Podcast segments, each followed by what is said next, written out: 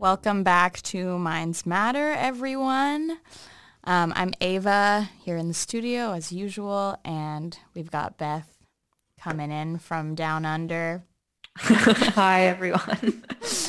um, so today we are doing a topic that I think we're actually both really excited about, um, yep. which is curiosity. So we're going to start out with a little question with a way that curiosity is actually investigated in the lab sometimes. We're going to give you a little trivia question and see how you feel about it.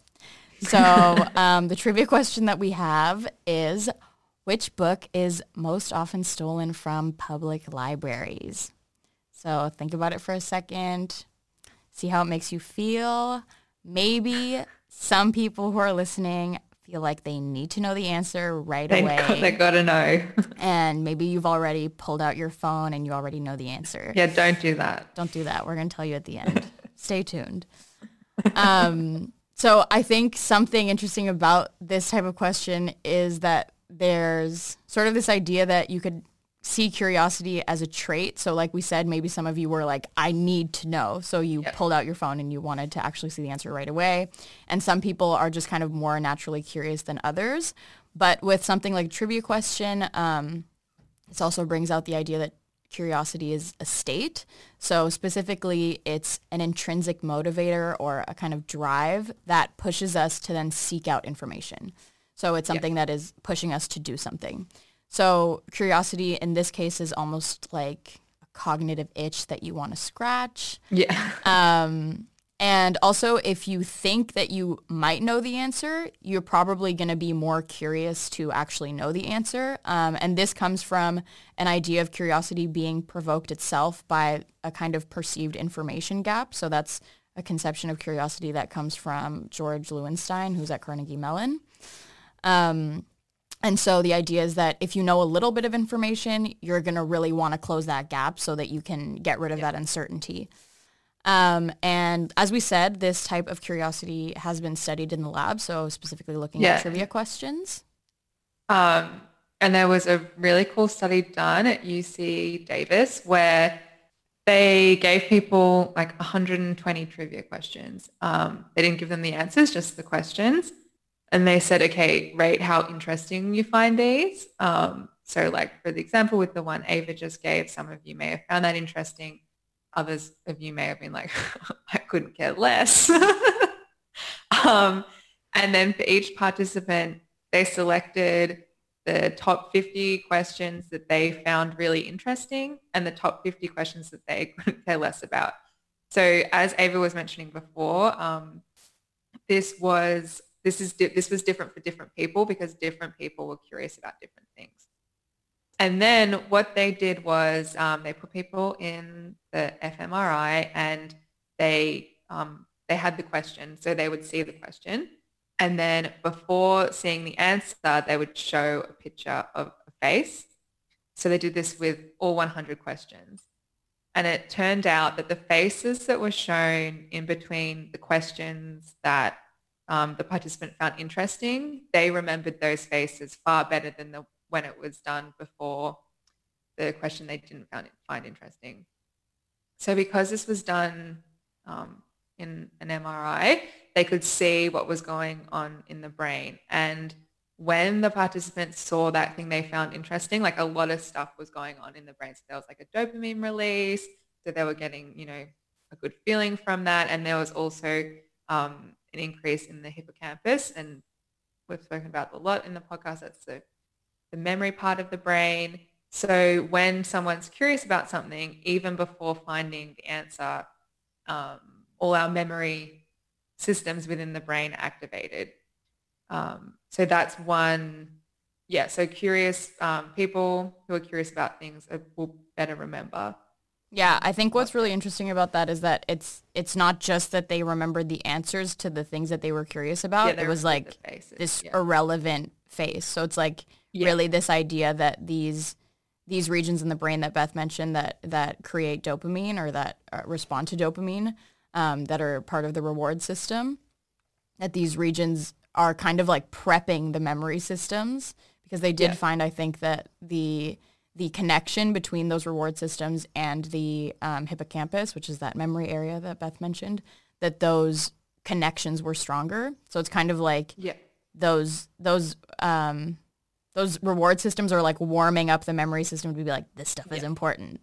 So that kind of creates, as one researcher put it, um, Gruber, who actually did this paper, like a kind of vortex that like sucks in all this stuff um, that's not even necessarily relevant to what you were curious about.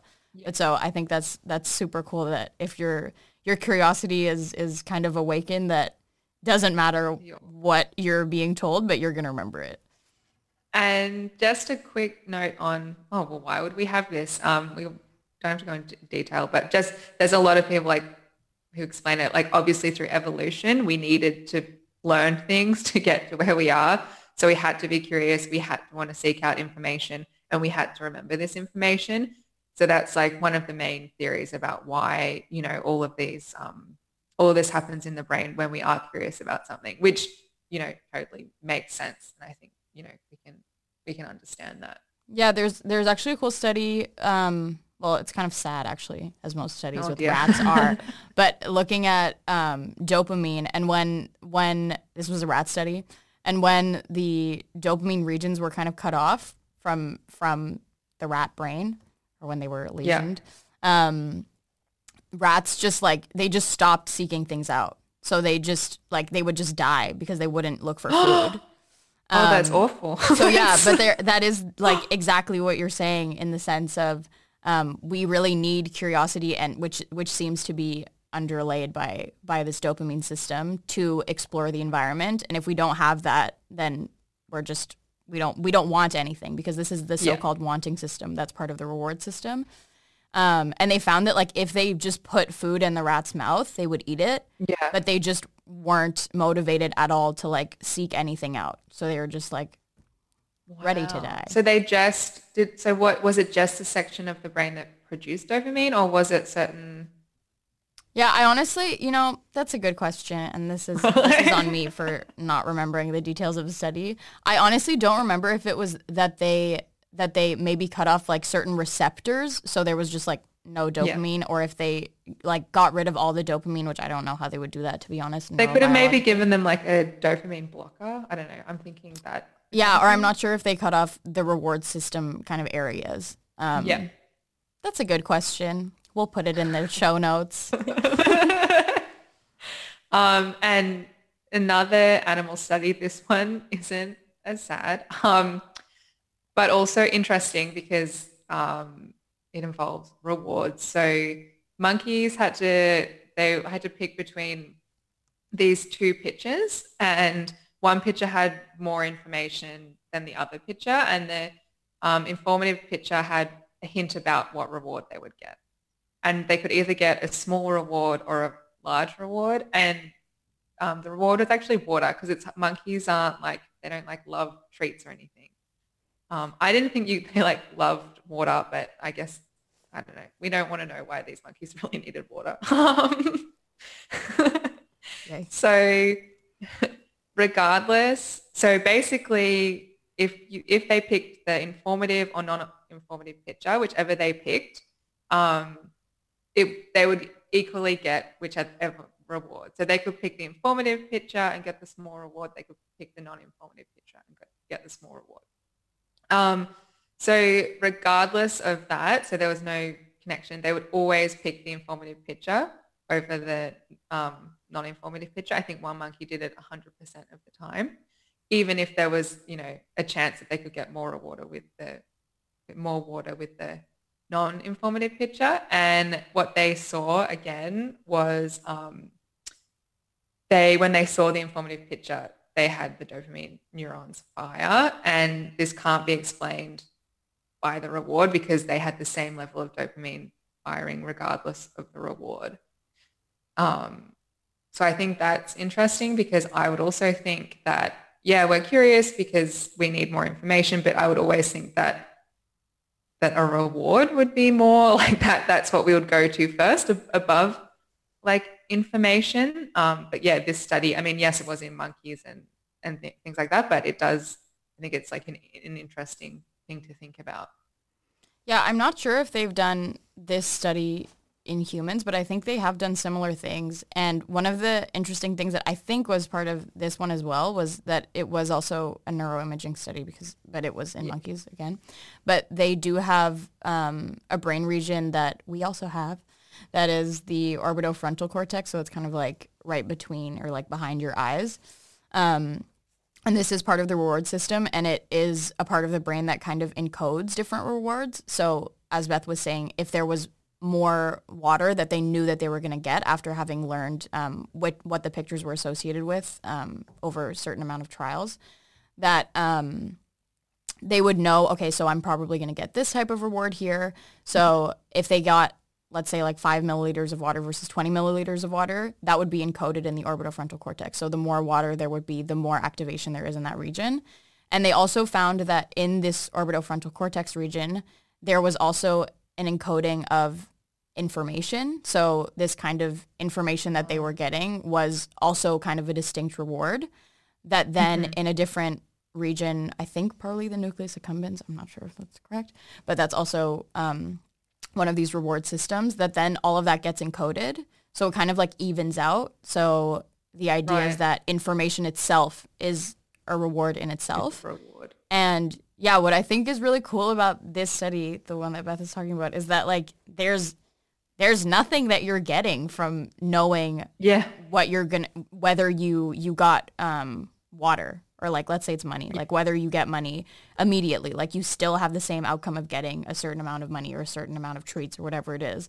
But it's like this temporal extra piece of information that you get immediately is so valuable even to monkeys yeah. um that like we really need this information. And there's it's it almost feels like yeah as beth was saying like you need water to survive. We don't know why these monkeys really needed the water so much. but that, you know, these primary rewards like food, sex, and water, you're actually like saying, no, I would prefer to have the information over have some of this water. That's insane. Yeah. Um, it's, so it, it's like... It feels like it's almost like a primary kind of reward. I suppose it's not because of yeah. the definition. By definition, it's not. But um, yeah, that's a super cool study. Um, and I think it brings us to an interesting kind of like marginal part of curiosity um, that we wanted to talk about. That is curiosity for like death, violence, harm. Um, and this is called morbid curiosity.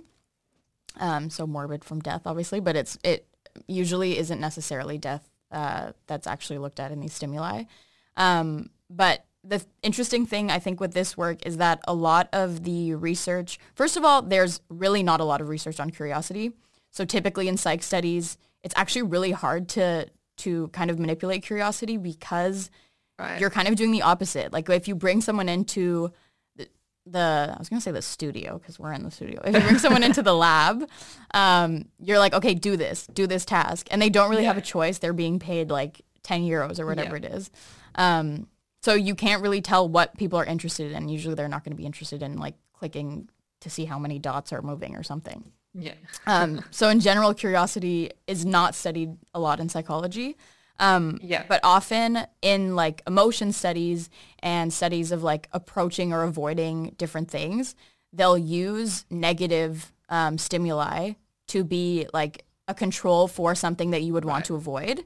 Yet in real life, you know, this doesn't actually happen. Like we're really interested in these like morbid things. So is that like, like would an example of morbid curiosity be like when you see a, um, oh, for example, in New York, there's this app that tells you like what all the police are doing and like where all the crazy stuff's happening. And like people love yeah. it. And they like share a screenshot on Instagram, like, oh my God, I'm near this like horrific incident. Is yes. it like that? Yeah, yeah, exactly. Yes, exactly. That's exactly what what morbid curiosity is, and like that's like such a perfect example of it being kind of like a mainstream thing, you know, or like if if there's a car crash or if you see a bunch of cops and like sirens and like a body on the ground, you're probably gonna stop and look longer you than you would think, yeah. and it's definitely not something where you're like avoiding looking at it completely. And a lot of people yeah. are really interested in this stuff. Um, you know, people. One of one of our mutual friends. Um, she's really addicted to like true crime podcasts. and they really freak her out. Like she doesn't, she, I, I think she like gets scared by them, but she's addicted and she can't stop listening to Yeah. them. Um, and yeah, or like fights between couples. I love to listen to a good fight in public between a couple. Um, Does that count as morbid curiosity? yeah, it's just like negative, Wow. kind of like negative curiosity for Like negative events.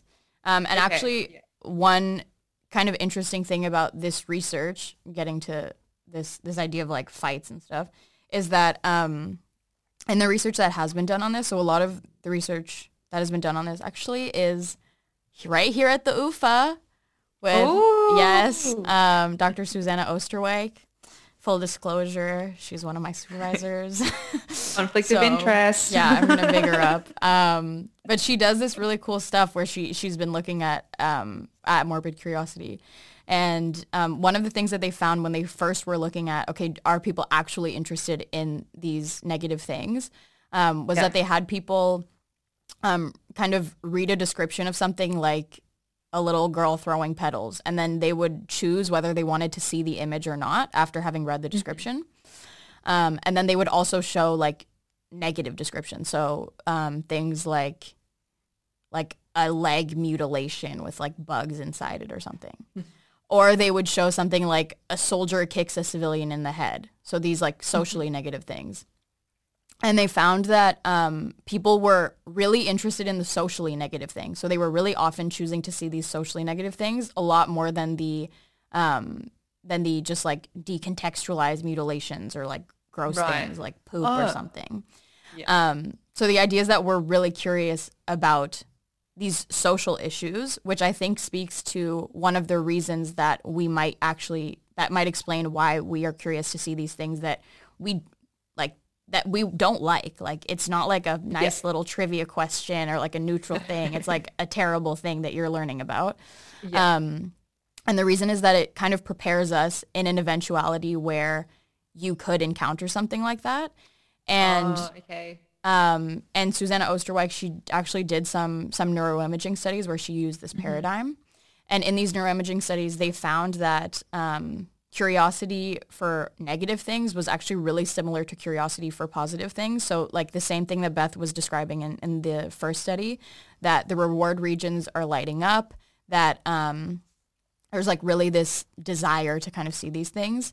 But they do make this distinction of like, okay, it's not that you are enjoying Yeah, yeah. I was going to say. So it's like this distinction between like the wanting system and the liking system. Mm-hmm. So it's not saying that we like to see these terrible things, but the idea is that there is such a high information value, which is what we were just talking about with this, Yeah. this kind of rat study, um, that that information, because it's so negative and because the information is more rare, because it's really rare that you're going to encounter these Okay. crazy negative things yeah.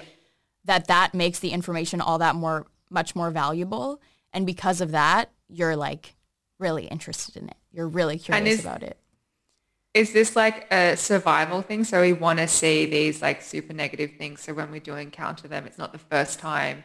So we have a better chance of like surviving that situation. yeah that's definitely one of the the reasons that has been kind of named for why we would be interested in these things is like preparedness and actually a study came out um, a few months ago that looked at people who liked horror movies who like watched a lot of horror movies I hate horror movies. I can't watch them. Yeah, I don't. I honestly don't like them either. But this study found that Yeah. people who watched a lot of horror movies, and especially who watched like these like so-called prepper movies, so like zombie apocalypse movies, things like that, that they were doing better during the pandemic. Oh no! So yeah, so so don't. so they had them. They had people who were like horror movie fans respond to different questions like um, during the pandemic, I've been more depressed than usual, or um, I haven't been sleeping well, and things like that. Um, and they found that people who were watching these movies, who liked these movies, that they were doing way better than people who didn't. they were more used to the situation. Oh my god. and they felt prepared as well. So it's like these two elements of resilience and preparedness. So things like um, I was mentally prepared for a pandemic. I knew which items I should buy. Um, or like things like. I never could have imagined that there would be a viral outbreak with consequences like this. They were like, no, I knew it was coming. No, I knew. I was ready. Yeah. So, um, so there are some like obviously issues with the study. One thing is that they actually collected the data like in April of last year, so right at the beginning. So uh, as well, like, to yeah, whether how are these people doing now? Yeah, as to whether they're still okay, we're not sure. Um, but definitely for me, I feel like I was not doing well personally. In, like, I was April. not doing well. So you know, I think that might say something. Who knows if, if this if this lasted for them? Um, and the other thing is maybe that we should is, start watching those like global warming end of days movies. Just.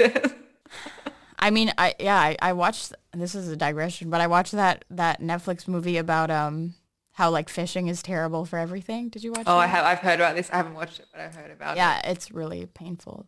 But that's also not a horror movie. That's just like factual. That's facts. That's life facts.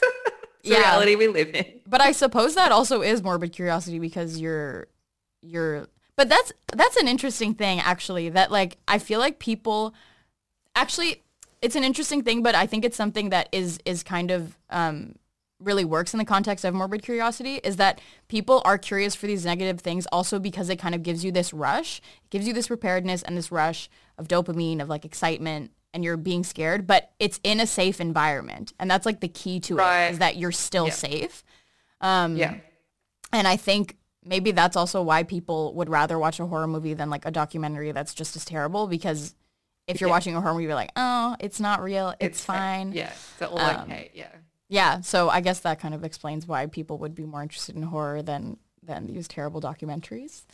Um, but yeah, so there's this idea that also that negative kind of things that you might feel like provoke fear, that those mm-hmm. can also sort of prime your brain for curiosity because physiologically uh. when you are like, oh, this is scary, you do also get that rush of dopamine. And as we've talked about, yeah. dopamine is something that like also is involved in curiosity and that prepares um, kind of prepares your brain to like remember things and you also want to remember things when you're when you're scared because you want to make sure yeah. that if they are, you do have a real threat that you're not getting into that situation again. Um, so there's yeah. also this idea that curiosity and or morbid curiosity and fear, like they're kind of you know tied together, and that's why we might also be more um, curious about these things. Um, yeah. So this idea that I, it can make us stronger and that yeah, I think it's cool because it also illustrates the fact that we're so social because we're more likely to choose these yeah. socially negative images. Ones.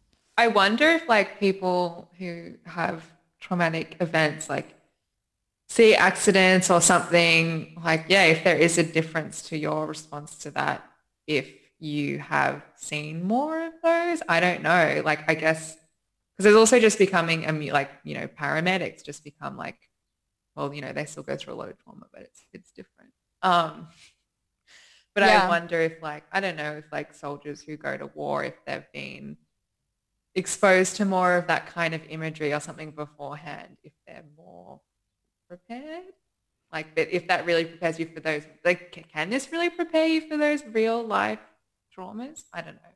I think there's there's also kind of an idea that you are able to sort of better engage with things in the future if something does happen because if you are like, so let's say you're like someone that you love dies. If you've thought a lot about death and you and you've exposed yourself to it, that it's not that like the person that you love dying isn't going to be sad and you're not going to have to grieve, but it's like yeah. you'll have more of an understanding and an acceptance of the fact that it happened. Of what that means. And yeah, yeah and around like you won't be like, oh my God, what is life? Like, like we're all, yeah, yeah, you know, you won't, yeah. we're all on a tiny blue dot floating through space. Like, you know, if you've already kind of gone through it. Um, yeah. And then one thing that also is interesting about it is that um, people also engage in like negative or engaging with negative content because it creates meaning for them. So there was one study which was not necessarily about curiosity, but they had people watch a sad movie. So they had them watch Atonement, um, which I actually haven't seen. You haven't seen it's really, really sad. The book it's like one of those list. it stayed with me, that movie. Have you read the book? No, I haven't. It's on my I have it in my little my little digital library. I'm gonna read but okay, apparently it's sad. So they had them watch this movie and then they saw that it made people think about their own relationships and that when people were more sad, that this led to actually greater enjoyment of the film. And this was mediated. So this was kind of like the relationship was kind of controlled by how much they were thinking about themselves in the situations or how much they were thinking about their own relationships um, mm-hmm. beyond the characters in the film. So it's like we're kind so of people were sadder. So hang on, people were more affected by the film if they were thinking about their relationship, not themselves. So it was like if you were sad and yeah. like the sadder like you felt. Like general life sad? The sadder you felt about the film, like the sadder the film yeah. made you feel. Um, and also like if you were thinking about yourself and thinking yeah. about your own relationships and kind of like taking what the film was showing you and applying it to your own life. So kind of creating that meaning that then yeah. you were enjoying the film more and that this also uh, led uh-huh. people to feel more gratitude for their own lives. Um, right. Which I think is also kind of some downward comparison, which is when you see people doing badly, you're like, oh, I'm good. And you feel better because of that. At least I'm not. Yeah. exactly. Um, so there might also be an element of that in morbid curiosity as well. It's a it's yeah. a very like open field of inquiry, I think, which is really cool. Um, and also another thing that is interesting about morbid curiosity and that might lead people to want to engage in this is something that we talked mm-hmm. about last week, which is empathy. So like we talked about, empathy can sometimes be really difficult, but like again, as we talked about, if you value it as a characteristic that you have or it's something important to you, which we recommended that you do last time, um, then you might want to engage with negative content, specifically like negative social content, because it gives you practice doing this. And yeah. also in yeah. general, like you need to be able to understand other people in our world and take yeah. other people's perspectives. Um, so this like socially negative content actually gives you really good training because it can kind of like enhance your ability to predict what other people are thinking and it kind of makes you like a yeah. better world navigator. Um, yeah. So yeah, there's tons of reasons to be interested in weird stuff. So or negative stuff. So I'm just saying like if you find yourself listening to true crime or you find yourself like watching videos of like car crashes. Okay, I don't know how far it goes. Maybe yeah, maybe there's a limit. Maybe there's a limit, but it makes sense. There's reasons that you would you might want to do this. Um, yeah. Um, is still well on what curious people are, are better at. I read a whole lot of things that curious people are better at. Um, so now we're going so, to like to like trait curiosity. So we kind of talked at the beginning yeah. how there's like state and trait. So there's like things that you might just in the moment be curious about, and then there's also people who are generally more curious, which is what Beth is going to talk. About. Yeah, about. and that's um you can measure that. There's like a, a, one of these curiosity questionnaires you can do that's like standard within psychology labs where you answer, you know, 20 questions and they can rate how um, curious you are. We can, so we can link this, it if people want to yeah, measure themselves. Yeah, you go. Yeah. Although we might make so, you depressed if you're not curious with what yeah. Beth is about to say. So these are studies done at George Mason University. So that's a university in the US. Um, and one of these um, ones, what they did is that uh, researchers uh, were in, was talking to participants and um, they asked them a series of personal questions. So the questions started off um, like not personal at all, like, oh, if you would invite anyone to dinner, why, who and why would that be? And then it ended with, um, when did you last cry in front of someone and like explain why. So they were asked these series of questions and they got more and more um, personal. And this wasn't carried out in like a, you know, lab coat setting. It was kind of trying to feel like an informal discussion. And so the participants filled out all of these like things and they could rank how curious the participants were. And then the researchers also filled out all these um, questionnaires about their conversation with the participants and they found that um, researchers felt more attracted to and closer to people who were more curious. And um, curious people also um, predicted how well liked they would be better than the non-curious people. So the curious people could tell from the researchers, like, yeah, they, they liked me. I could tell. Hmm. Um, and I think this isn't so surprising because when you have a conversation, if someone's curious and they ask questions and give up, you know, share information, automatically we feel, you know, liked, interested in that person. Like I think that that makes sense. I'm yeah, yeah I mean, I guess sometimes aloof people are cool, but in general, I think it makes sense why um, we would feel closer to people who were more curious in that setting. But what was you, it- What do you reckon? Was it that um that curious people were better at being able to tell how much the person they were speaking to liked them or they were better in Yeah. general? Oh, so they they just they be knowing. Yeah, they, they, they That's so interesting. Yeah, um, so this is like, and then people who, who had high curiosity, had higher intimacy scores in these, um, you know, from the researcher. So this this whole thing suggested that curiosity is something that we have to also aid like social closeness, which is kind of not that is kind of similar to what you were describing about why we have morbid curiosity. Like it's it's a social a social thing. yeah. So so curious people were were more well liked and they knew it. Yeah, so I don't know if that makes them.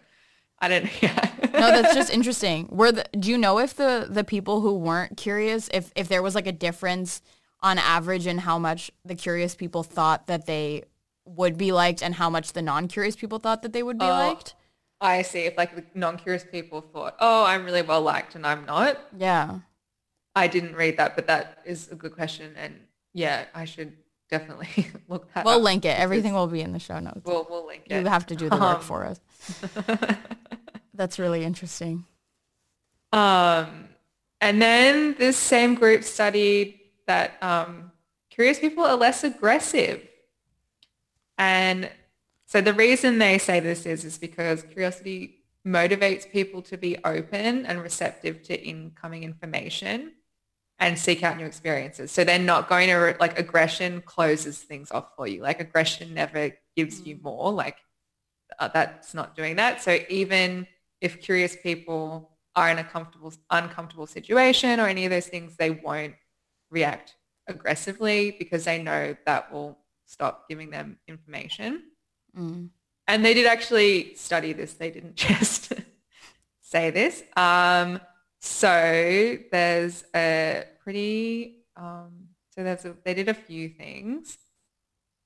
So they did one thing where they um, had people just like respond, like it was two weeks and they reported every day how, how they were feeling. So I don't know, these studies, these reporting studies, I think serve some purpose, but it's always like, well, how, you know, this is just like people self-reporting for two weeks. But they did find that um, participants, so they asked them like all these different personality traits and then like, oh, on this day, did you feel like provoked feelings of hurt and like these kind of things? And they found that um, people who were more curious, when they felt hurt, they responded less aggressively than Mm. people who weren't curious. And what they found in this this study was if a person had something like openness or another personality trait like this, this didn't correspond to how aggressive they would respond. Because you could argue, okay, well, yeah, the people who were less aggressive were more curious, but were there other things like openness and these other traits that people have? But um, people could be open and aggressive. So it was just the curiosity that responded to um, people's aggression. That's I find that so strange. because hey, I've not sure. No, no, I think it's interesting, but it's just so I feel like it's counterintuitive in a sense because because it's like curiosity motivates you to be open. So if you're it's strange like how different or how how separate of constructs like openness and curiosity are because you'd think that they're so tightly kind of wound together. So Um, this is also interesting because I was looking like, you know, are there genes that make us curious? Like, can we train? So I went the, with the empathy podcast, we spoke about how empathy is something you can work on. yeah.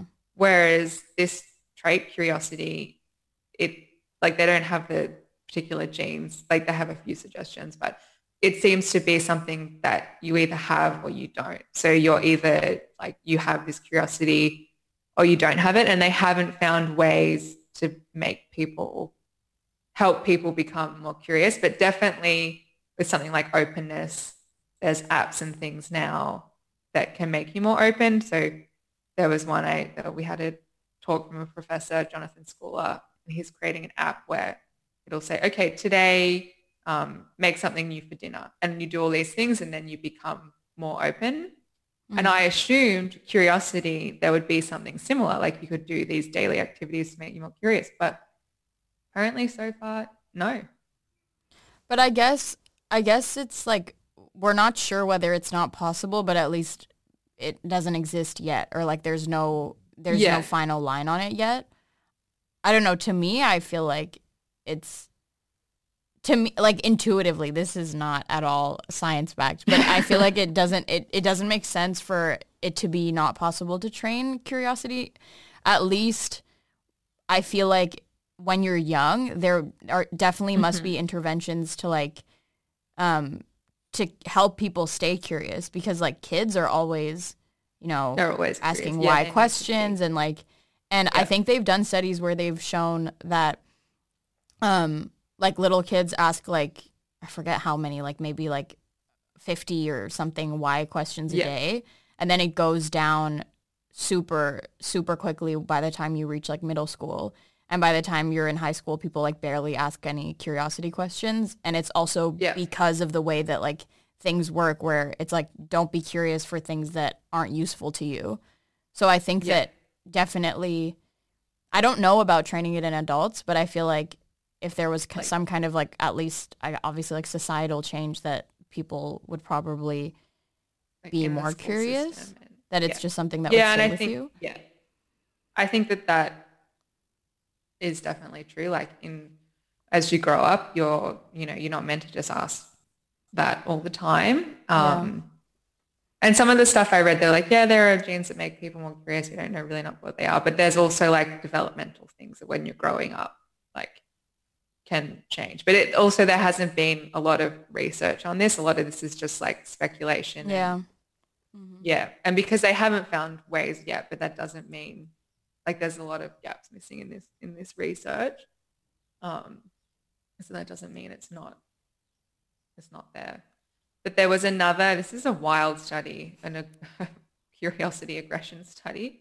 So they got partners like who had been together for different amounts of times and they again rated how curious they were and they played a competitive game. And if they won against their partner, so Ava had heard, heard of this. I'd never heard of this before. They could sound blast their opponent. So you can like pick, you have to sound blast them no matter what, but you can pick like a, what, like different decibels and like the duration.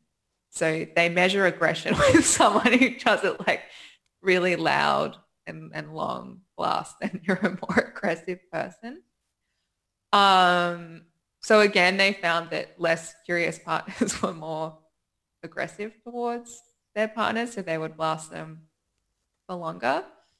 Um, but they also found that all new relationships, no one was aggressive regardless of their curiosity, um, because this is when a relationship is still curious and interesting, so you don't fall back on your, yeah, like um, trait curious, like you're you know curious, like how before we were saying like certain people are interested in certain questions mm-hmm. when you're in that new relationship, regardless of how I don't know innately curious you may be, you're curious in that in that instance.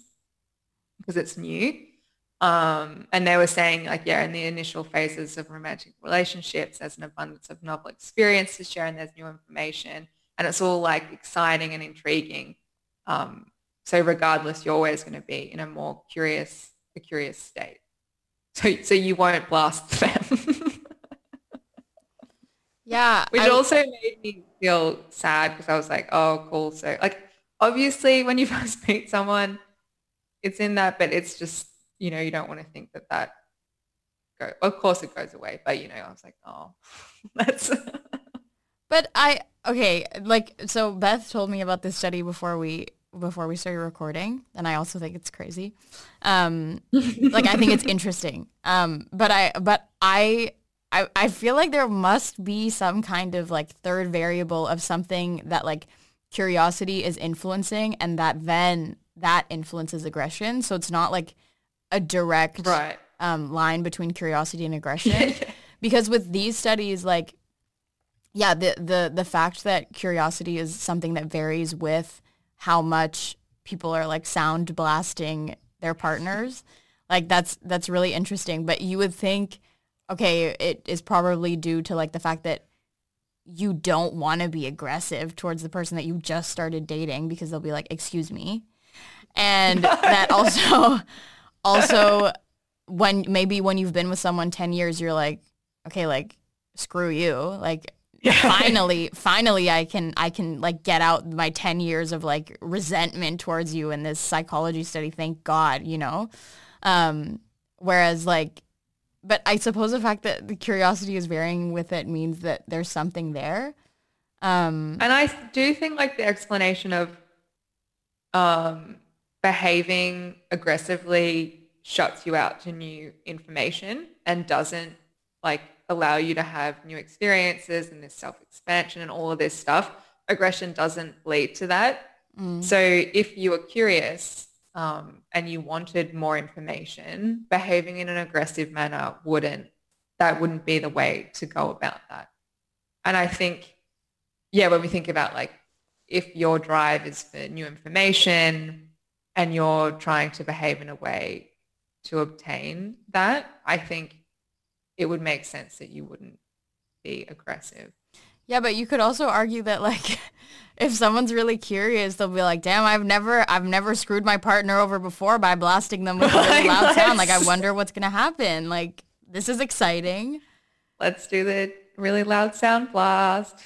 Yeah, I mean, I think it's a really interesting link. Um and I I I, I believe I believe the researchers, of course. Um but I wonder if there's yeah, I agree that else. maybe there is stuff missing, but I don't know. I just feel like it kind of does make sense if your goal, if your end goal is, oh, I want, I want to know more things, like you know, and you're going to behave in a way that allows you to do that, and being, you know, open and these kind of things will get you there, rather than, you know, aggression like isolates you, you know.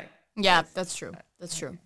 I think it does make Um, sense that like these state or these like trait kind of things like that a more curious person is just generally less aggressive. Yeah, because they also found that curious people were less affected by rejection. And this was a study that they did in Japan. And it was like 500 people between the age of 20 and 30, like, you know, all these questionnaires again. And then they had to read like hypothetical situations and report how much anxiety or concern they would feel in them. Um, and then they would also have to say like, how did you feel when you didn't get invited or deny their friend request or whatever? And people who were more curious were less hurt in those situations. Like they still felt that, but they were able to like, it didn't lead them to be like really sad and and depressed. It they got over it. Well, not got over, you know, they were able to move on, you know, quicker. I mean, and the argument again there is like because again like if you want more information and knowledge you don't like that rejection shouldn't you know yeah. hold you it should you know you should do, go at it with an open mind Yeah, I think something also to consider is like not only the fact that these people are curious for more information in the future, but like if you're a curious person, you would think that you would also have more information. So because you've been looking for it. So maybe it means that like curiosity also affects wisdom. So people are wiser if they're curious. right so it's like oh they didn't respond to my friend request but Like it's fine. Like scheme of things yeah. like, yeah or like if That's if true. you're That- curious, yeah. you know, maybe you maybe you have, you know, already. Like it would be interesting to see Yeah, like yeah. that that study with the couples if it was like like contrasting like first relationships versus like last relationships or something. like not last. It's always your last relationship, I guess. But like like who've been with lots of lots of people because maybe you know the people who had who are more curious, they had you know had more experiences and known like this is not going to end well. I Yeah. know this is not going to end well. So it could be something that like if you're more curious, you have more information. So like you in a way like don't want more Yeah, I- information. like you are like this Yeah. is not going to bring me anything good. This isn't my first rodeo. I am not going to sound blast him. Yeah, exactly. Like, Exactly. Yeah, that's really interesting. Yeah, I think yeah, like with all of this stuff that we've been talking about, a lot of the research is so new. Um yeah, but it's it's um, super interesting. yeah, there's there's so much there. Um and yeah, it's it's I think it's a really exciting avenue for like if anyone is like interested in like psych in general. I think it's a cool Yeah. thing to get into because there's yeah, there's so much there. And there's also like what Beth has been saying with this idea of um people not really being able to change or that we don't know yet whether people can change how curious they generally are. But a lot of education research um, and educators, I think, know this kind of intuitively that you want to like stimulate people's curiosity Right. um, Yeah. and kids' curiosity because of all the things that we've said. So like the fact that you know if if someone is already interested, then they'll be more likely to remember the stuff around Yeah. what they're interested in. Um, Also, it, the more interested you are, the more, yeah, it's like a, um, so I'm doing hand motions, but you guys can't see. What's it like a, I don't know what, but like when a it just keeps going, cycle. like, yeah, that's, yeah, like the, the more you know, the more you want to know, the more open you are. So the more you, you know, it's like, yeah. good. Yeah, and um yeah, like like we were saying about what curiosity is this idea of like the information gap and like the more you know about something, the more like Beth said you want to know. There's also this this thing that my dad used to say when I was little that I thought was really smart. That was like that like knowledge is like a sphere. So Yeah. like um the knowledge that you have is like the ball, but then what you don't know is like the outside surface of it. So the bigger the ball gets, the bigger the surface of stuff you don't know gets. Uh, So yeah, that's cool. So this idea that like curiosity and interest like begets curiosity and interest. Yeah. So you'd Yeah. think that if someone maybe was able to kind of start people on getting start people getting more start getting people curious, my lord, that then you would be able to it would be kind of this like virtuous cycle where it just keeps going like a snowball effect. Yeah. Um, but I guess we don't really know how to do that yet. Um, No, but I, yeah, I, when I first read all this, I felt initially like, oh no, like you either are curious and not aggressive and, you know, all these things. But then after speaking to Ava, I feel a bit like, no, wait, like we aren't divided with like less curious curious, the aggressive not. people. Yeah. And, you know, like it, it, like it's, it's, you know, there can be ways we don't know yet, but there probably will be ways that we can we can change that and encourage people. Yeah, in 10 years, we'll check back in on the next episode of Curiosity Part 2. Um, and some people might, who have made it this far, you might be thinking, where the hell is the answer to the question?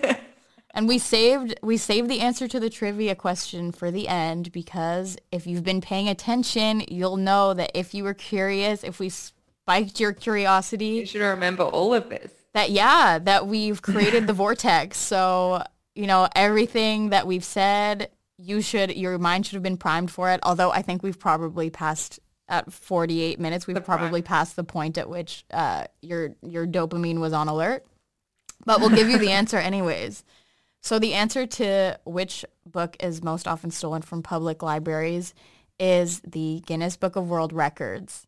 I also looked it up again and I saw that sometimes it's also the Bible. So I guess we don't really have a Oh. great answer. But I think the Guinness Book of World Records thing is interesting because that's just trivia. I know.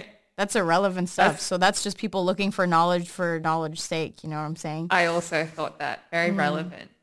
Yes. Although the Bible, I guess people who are, I guess people who are stealing the Bible, they need it. They're like, give me some, give me some, give me some morals.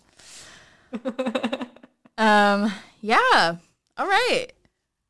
Hopefully you enjoyed this episode. I had a good time learning about it. I feel very um, inspired to stay curious maybe we Yeah, can find a way to You can comment your tips on how you stay curious. yeah, that's nice actually. Let us know. or something that you're interested in that you know you can you can bring things back to that helps you i think some, something in, in psych generally is like if you're trying to learn something just like bring it back to yourself because we're always interested right. in ourselves. So True. just think about yourself all day. That's that's that's the conclusion. All right. Stay curious, minds matter listeners.